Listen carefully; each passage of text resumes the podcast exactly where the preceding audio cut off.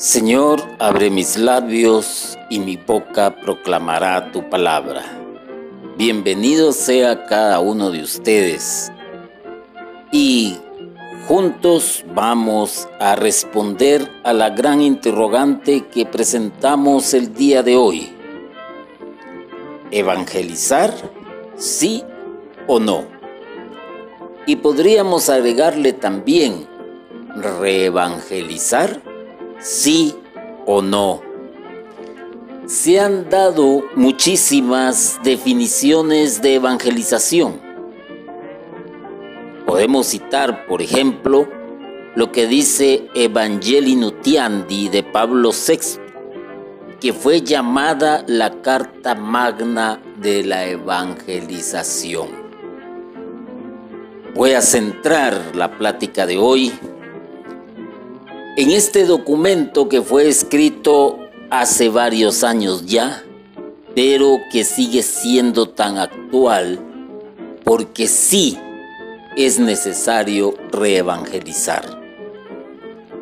Y para ello voy a leer en este documento, en su numeral 18, donde dice específicamente, evangelizar significa para la iglesia llevar la buena nueva a todos los ambientes de la humanidad y con su influjo transformar desde dentro, renovar a la misma humanidad. Qué interesante lo que expresa el escritor de este documento, quien fue Pablo VI. Nos ha dejado un gran legado y un legado que se debe de aprovechar hoy justamente y en las generaciones venideras. Porque ciertamente, si nos ponemos a pensar un poquito en ello, pues nos está hablando en todos los ambientes de la humanidad. Donde el ser humano se mueva, donde el ser humano exista, es necesario evangelizar. Y en nuestro caso, que pertenecemos a la iglesia, es necesario reevangelizar.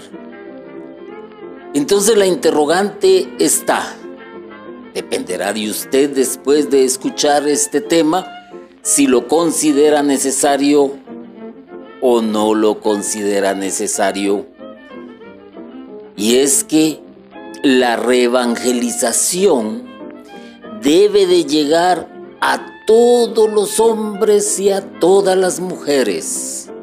No debe quedar absolutamente nadie excluido. Es decir, entonces, retomando lo que dice la Evangelii Nutiandi en el numeral que acabo de leer, que es el 18, es a todos los ambientes de la humanidad.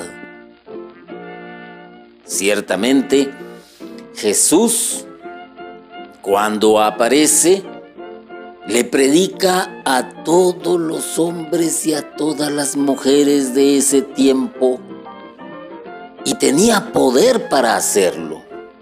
Tanto así que llegaron a decir, ¿y este con qué autoridad habla?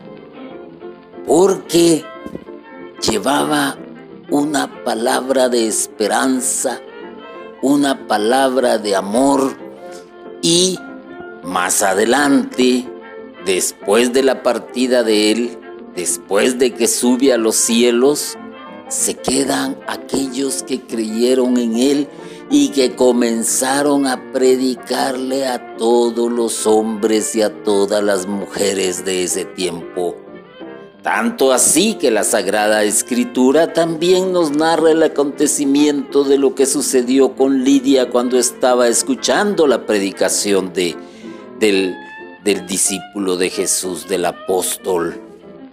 Se convirtió. Y paremos de contar desde esa época hasta la actual, cuando el Evangelio le ha sido predicado a todos los hombres y a todas las mujeres hay un cambio de vida, hay un cambio. Pero, ¿a quiénes hay que evangelizar? ¿A quiénes hay que reevangelizar? Recordémonos en el tiempo de Jesús, cuando Él viene y dice, arrepiéntanse, ah, arrepiéntanse, pero ¿de qué se tenía que arrepentir aquella gente?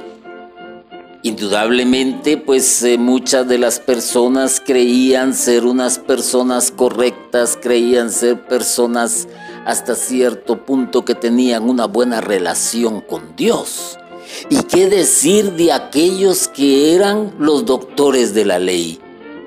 Ah, aquellos que se creían casi santos, que no, podría, que no podían ser eh, eh, tocados porque su santidad era demasiada, porque los conocimientos que tenían muchos, que tenían eran muchos, pero también para ellos está esta noticia. ¿Y qué decir de aquellos que eran pecadores como aquel que era el cobrador de impuestos, como el otro que batalló también por quererle ver en medio de la multitud? Eh, su nombre es Saqueo. Y así vamos a encontrar que la prédica viene especialmente la reevangelización o la evangelización viene especialmente para aquellos que están en pecado. Cuando nosotros analizamos lo que Jesús hace, por ejemplo, con aquel paralítico, aquel paralítico que eh, indudablemente pues podríamos decir que por su estado en que se encontraba no podía pecar y sin embargo Jesús le perdona los pecados. Y al mismo tiempo le dice, toma tu camilla, levántate y anda. ¿Y con qué autoridad perdonaba Jesús los pecados? ¿Con qué autoridad Jesús perdona a aquella mujer adúltera? Y él pregunta, ¿dónde están los que te acusan? Y él le dice, yo tampoco. Vete y no peques más. Otra pecadora. ¿Y qué hay de aquella mujer que está en el pozo yendo a traer agua? Esta mujer, conforme Jesús le fue predicando, conforme fue entrando en un diálogo con ella, se dio cuenta de a quién tenía enfrente. ¿Y qué hay de aquella mujer a quien le fueron expulsados siete demonios? A eso vino Jesús. Ese es el momento justo cuando las personas están en pecado, es cuando tienen que recibir el mensaje para entenderlo y para encontrar algo. Pero, ¿dónde? ¿Dónde hay que predicarlo? En todo lugar. Y lo dice el documento que acabamos de leer en todos los ambientes de la humanidad. En todos los ambientes de la humanidad. Jesús iba de un pueblo a una ciudad, de una ciudad a un pueblo. Predicaba a la orilla del mar, predicaba en la montaña, predicaba en la sinagoga, donde estaba la gente Ahí acudía Jesús y habían otros que al conocer de su fama lo buscaban y lo encontraban en todo ambiente. Todo ambiente. Jesús sabía encontrar la ocasión propicia en la casa de Saqueo cuando fue a cenar también predicó. Buscó un lugar alto, el monte, la montaña, también predicó. A la orilla de un lago donde estaba mucha gente también. Le predicó a los que, a los que pescaban, le predicó a los doctores de la ley, predicó en la sinagoga, donde la multitud se encontraba, donde la gente estaba, les predicó y también les predicó a muchos en lo privado. Ah, ¿por qué? porque es necesaria la evangelización para que las personas, hombres y mujeres, descubran que están en pecado. Y hay otros que saben, pero se hacen duros. ¿Y cuál es la razón? Pues ya la dije, porque y para que se convirtieran y reciban a Jesús como su Salvador. Ese es el sentido de la evangelización. Si lo analizamos así un poquitín, hay que predicárselo a todo mundo, como lo hizo Jesús. A los que están en pecado específicamente.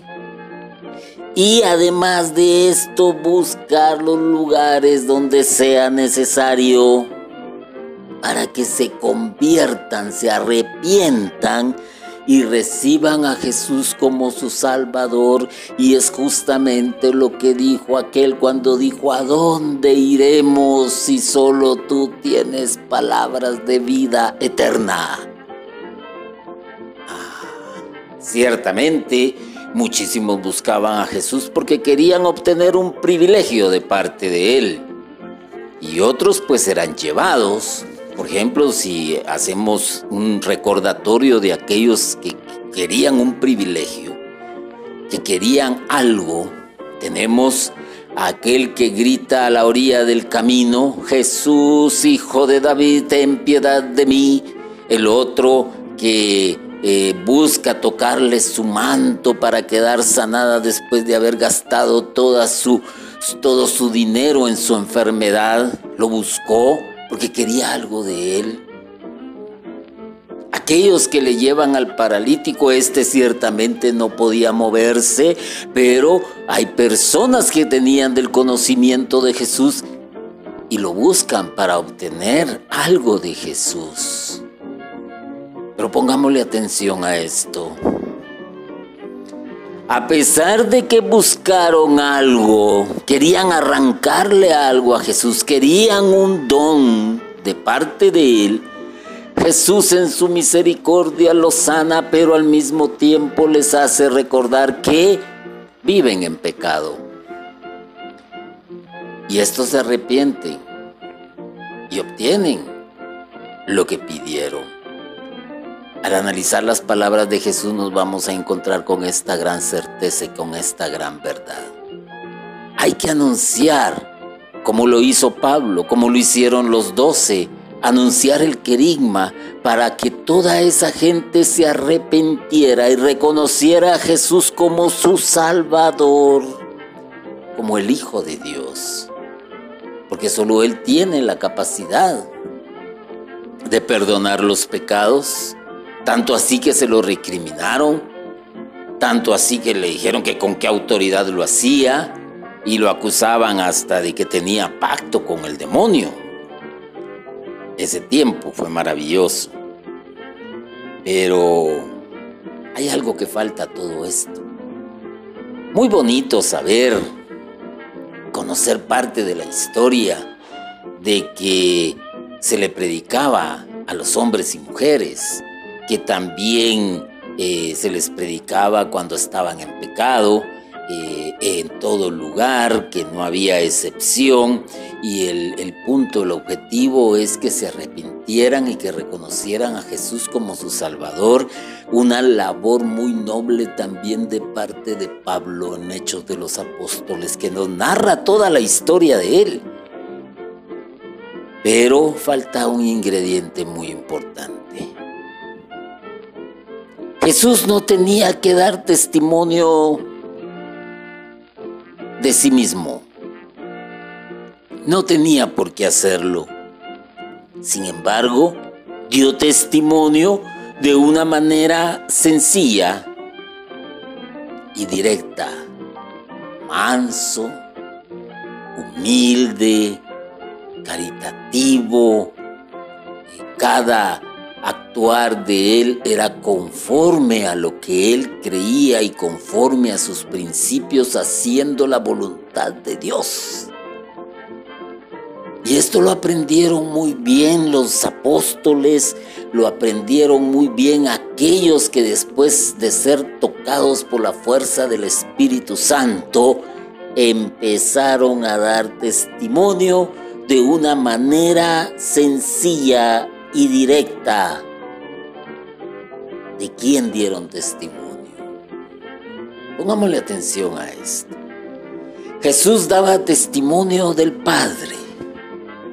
Jesús enseñaba el amor del Padre. Jesús cuando hacía algo le pedía al Padre y no lo hacía solo en privado, sino también en público. Recordémonos lo que dijo cuando resucita a Lázaro y antes dice, Padre, sé que me escuchas. Ah, daba testimonio del Padre para glorificar al Padre y entonces los apóstoles más adelante dan testimonio de quién, de Jesucristo, mediante el Espíritu Santo. Interesante, ¿no?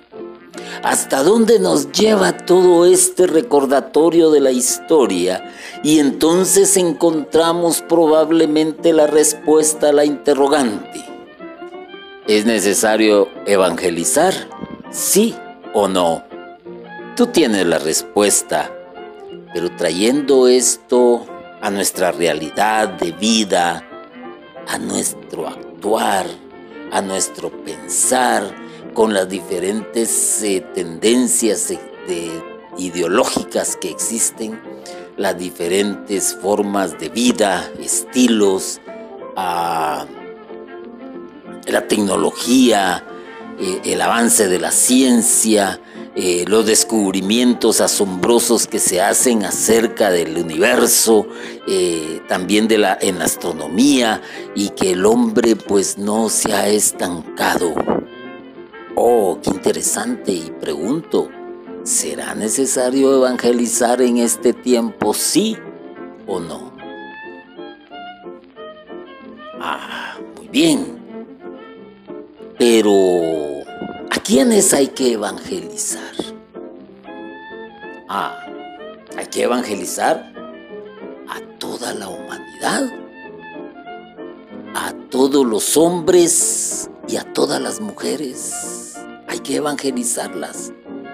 Porque muchos no piensan más que en su trabajo, más que eh, eh, el sobrevivir eh, y el vivir día a día en sus propios afanes, ocupados en sus pensamientos, en sus ilusiones, en sus sueños y en sus metas.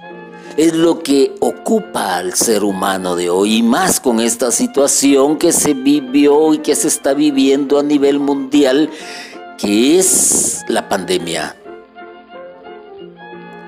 Tenían preocupaciones, Oh, ahora tienen otras preocupaciones. Y son preocupaciones que conllevan a una situación, mmm, llamémosle hasta cierto punto en sentidos opuestos. Por un lado, sobrevivir. ¿Ah? Sobrevivir. Y por el otro lado, divertirse. En medio de la sobrevivencia y en medio de la diversión, como que se olvidaron mucho de Dios. Yo diría que bastante. Hombres y mujeres encerrados en sus propias situaciones diarias del vivir y se están olvidando de algo. Están pecando. Están pecando de una y mil maneras. Pero ojo, y hay que tener cuidado con los que son miembros de la iglesia, porque ciertamente quizás ya no visitan prostíbulos, quizás ya no son asiduos amigos y visitantes de los bares, eh, quizás ya dejaron aquella vida eh, dolorosa de, de alcoholismo, de drogadicción, pero pecan y aprendieron a pecar de otra manera, quizás más sutilmente se han dejado abrazar por el egoísmo, por la envidia, por el resentimiento, por mencionar unos cuantos pecados. ¿Esto qué quiere decir? Que ni los que están en el mundo se salvan de ser pecadores, ni los que están trabajando para el reino de Dios se salvan de ser pecadores. Por eso dice la escritura, por cuanto todos han pecado, por cuanto todos estamos pecando. Ah, interesante. Entonces hay que reevangelizar a los que están sirviendo en la iglesia.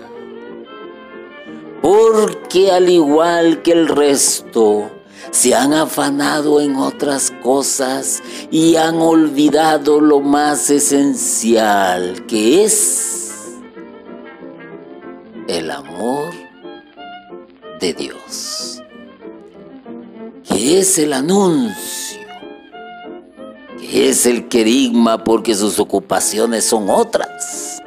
Ah, que soy coordinador, entonces tengo que preparar esto y lo otro, que soy evangelizador, tengo que preparar el tema, que ya se acerca tal evento, que hay que planificar el retiro, que hay que planificar el seminario. Oh, como tengo un puesto, pues tengo que hacer esto, esto, esto y lo otro.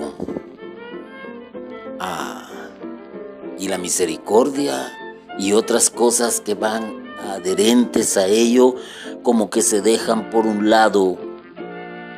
Y entonces podríamos preguntarnos también dónde, pero dónde hay que reevangelizar. Oh. Veamos tres. Hay que reevangelizar en tu comunidad. Hay que reevangelizar en tu ministerio hay que reevangelizar. Y no hay que olvidarlo, en la misma iglesia. Mm, ¿Y por qué menciono la palabra reevangelizar? Por lo siguiente. En lo que hablé anteriormente estaba hablando de Jesús, estaba hablando de los apóstoles y estaban evangelizando aquellos que no conocían a Jesucristo y que había que mostrárselos y que había que, que, decirles de todas las bondades para que se arrepintieran de sus pecados y lo reconocieran como su Salvador. Por acción del Espíritu Santo. Nosotros indudablemente ya pasamos por ese proceso, pero ojo, nos hemos metido a otros afanes hemos adquirido nuevos compromisos y creemos con el ir y venir del servicio dentro del ministerio, ah, se nos ha olvidado que también estamos pecando. Se nos ha olvidado o simplemente creemos que ya no pecamos y caemos entonces como aquellos doctores de la ley que les mencioné entonces, ¿dónde hay que evangelizar? Es imperativo que, nueva, que las parroquias consideren esto y volver a hacer el anuncio del querigma para que todas las personas tengan conciencia de que también a pesar de están pecando. Hay quienes se han vuelto meticulosos, hay quienes se han vuelto muy estudiosos, Hoy se saben de pe a pa el catecismo de la Iglesia Católica, se saben de la A la Z las sagradas escrituras, conocimientos y teorías que hemos aprendido muy bien, pero y, y, y, y, ¿por qué hay que reevangelizar? ¿Por qué hay que hacerlo? Para seguir avanzando en nuestra conversión y para seguir reconociendo a Jesús como nuestro Salvador. Porque se nos está olvidando. Imagínense con esta situación que se ha vivido a, nivel mundial. Ciertamente lo que era normal hace un par de años ha dejado de serlo, aunque muchos quisieran volver a ese ritmo, pero las grandes empresas tuvieron que cambiar su modalidad de venta, las grandes empresas tuvieron que cambiar las modalidades de trabajo. Y hoy se habla pues de situaciones eh, eh, combinadas, híbridas, ya donde la tecnología ha invadido las fuentes de trabajo, ha invadido los hogares, ha invadido los estudios, hoy ya se recibe la educación de manera virtual, ya se hace trabajo de manera virtual, ya se hacen negocios de manera virtual con la capacidad y la comodidad de estar en casa, con la capacidad y comodidad de estar frente a una pantalla. Y también sumemos a esto que también la iglesia, también gracias a la efectividad de muchos laicos, también se está haciendo de esa manera y por lo tanto, por lo tanto, tenemos que tener cuidado porque misas presenciales, pero las misas presenciales que estamos viviendo hoy en día serán exactamente igual a las de hace dos o tres años. Es necesario entonces que tú como miembro de la iglesia también prediques, prediques desde tu plataforma virtual, desde las redes sociales, utilizando los medios que estén a tu, a tu alcance a todos los hombres y mujeres y ahora hay una ventaja, que tu mensaje no se va a quedar local, sino que va a traspasar las fronteras. Y puede ser que tu mensaje lo escuchen en España, lo escuchen en Argentina, lo escuchen en África. Vas a tener un poder más allá. Pero, ¿cómo saber quiénes están en pecado? Pues lanzando el mensaje y el Espíritu Santo hará su obra. ¿Y a dónde lleve de llegar? Pues a todo lugar. A todo lugar.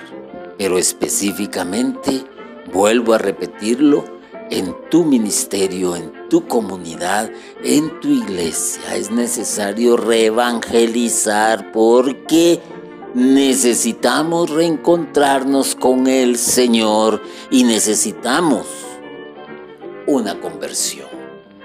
Una conversión. ¿Y cómo lo vamos a hacer? Pues ya lo dije, dando testimonio con sencillez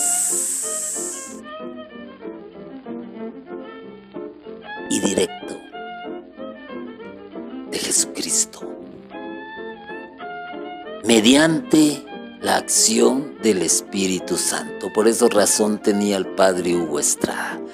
El predicador puede hablar muy bonito. El predicador puede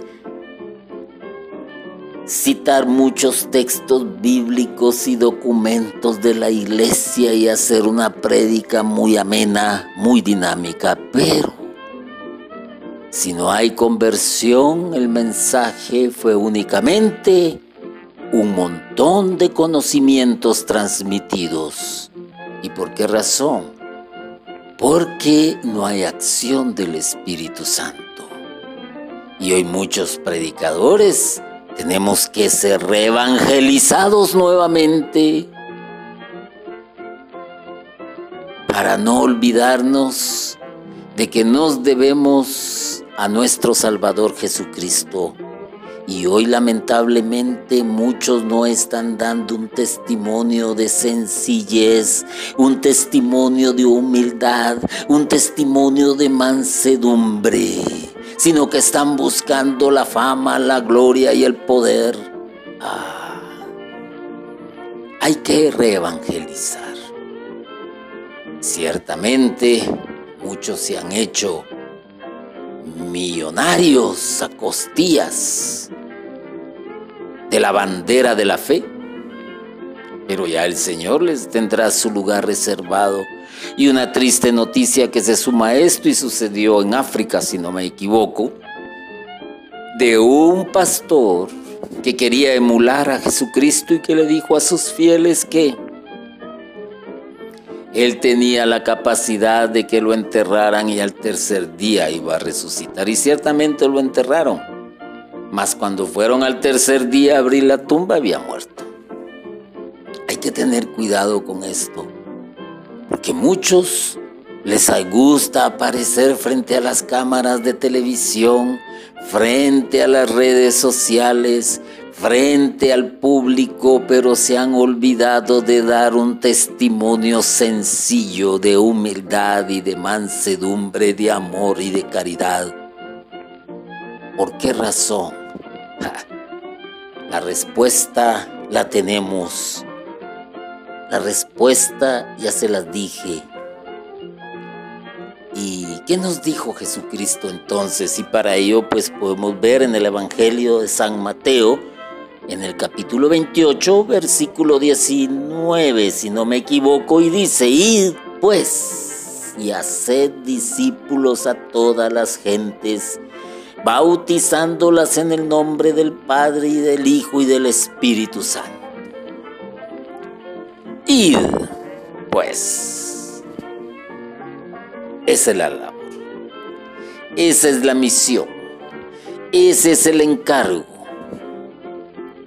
esto con lo que comencé sucedió hace dos mil años. Arrepiéntanse y crean en la buena noticia, arrepiéntanse y crean en el Evangelio. Hace aproximadamente dos mil años. Y se fue trasladando, trasladando año con año siglo con siglo hasta llegar a nuestra época y donde con mayor razón todo aquel que ha conocido a Jesucristo y que recibió el primer anuncio tiene la obligación de ir y predicar el Evangelio para ser discípulos, no míos, no tuyos, no del grupo, no del movimiento, sino de Jesús. Esa es la diferencia, esa es la gran diferencia. Eh, cito también algo muy importante eh, de nuestro hermano Balaguer, que ya fue canonizado y que escribió El Camino, consejos, anécdotas muy interesantes, pues el 904 de ese librito, el consejo, dice algo muy importante para que tú lo tomes en cuenta y te quede. Id, predicad el Evangelio, yo estaré con vosotros. Esto ha dicho Jesús y también te lo dice a ti. No vas a estar solo, vas a tener el respaldo de Jesús. Vas a tener el respaldo del Espíritu Santo. Vas a tener el respaldo de Dios Padre. Vas a tener el respaldo en síntesis de la Santísima Trinidad. Apoyándote y ayudándote a llevar un mensaje de conversión, a llevar un mensaje de conocimiento de quién es Cristo y para que la multitud y todo aquel que lo oiga acepte al Señor como su Salvador. Ay, qué interesante. Alguien dijo, no te puedo dar oro ni plata, pero lo que tengo te doy. Ya saben a quién estoy citando. ¿Y por qué lo hizo? Porque tenía el respaldo de aquel que nos ha dicho, estaré con vosotros. Se lo dijo a los discípulos y también te lo dice a ti y me lo dice a mí.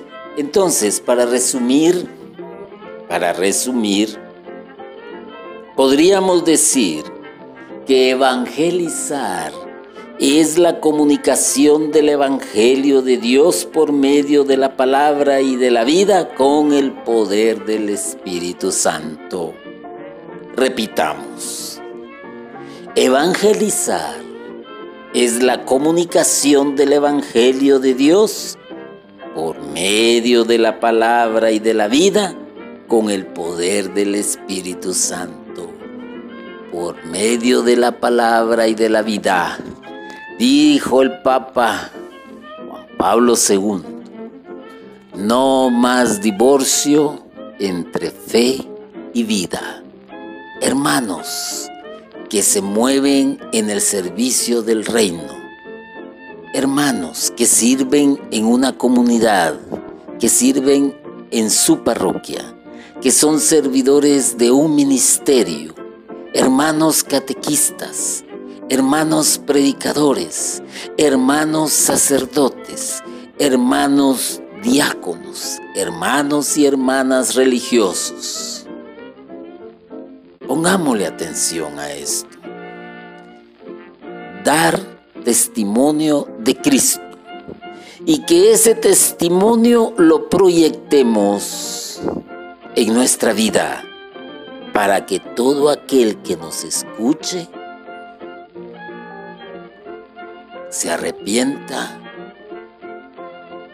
y encuentre por medio de nuestra acción a Jesucristo como su Salvador y que lo tenga presente. Así que solo te puedo decir algo.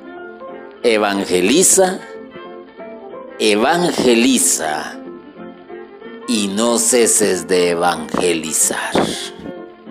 Gracias Señor por esta palabra que nos has regalado.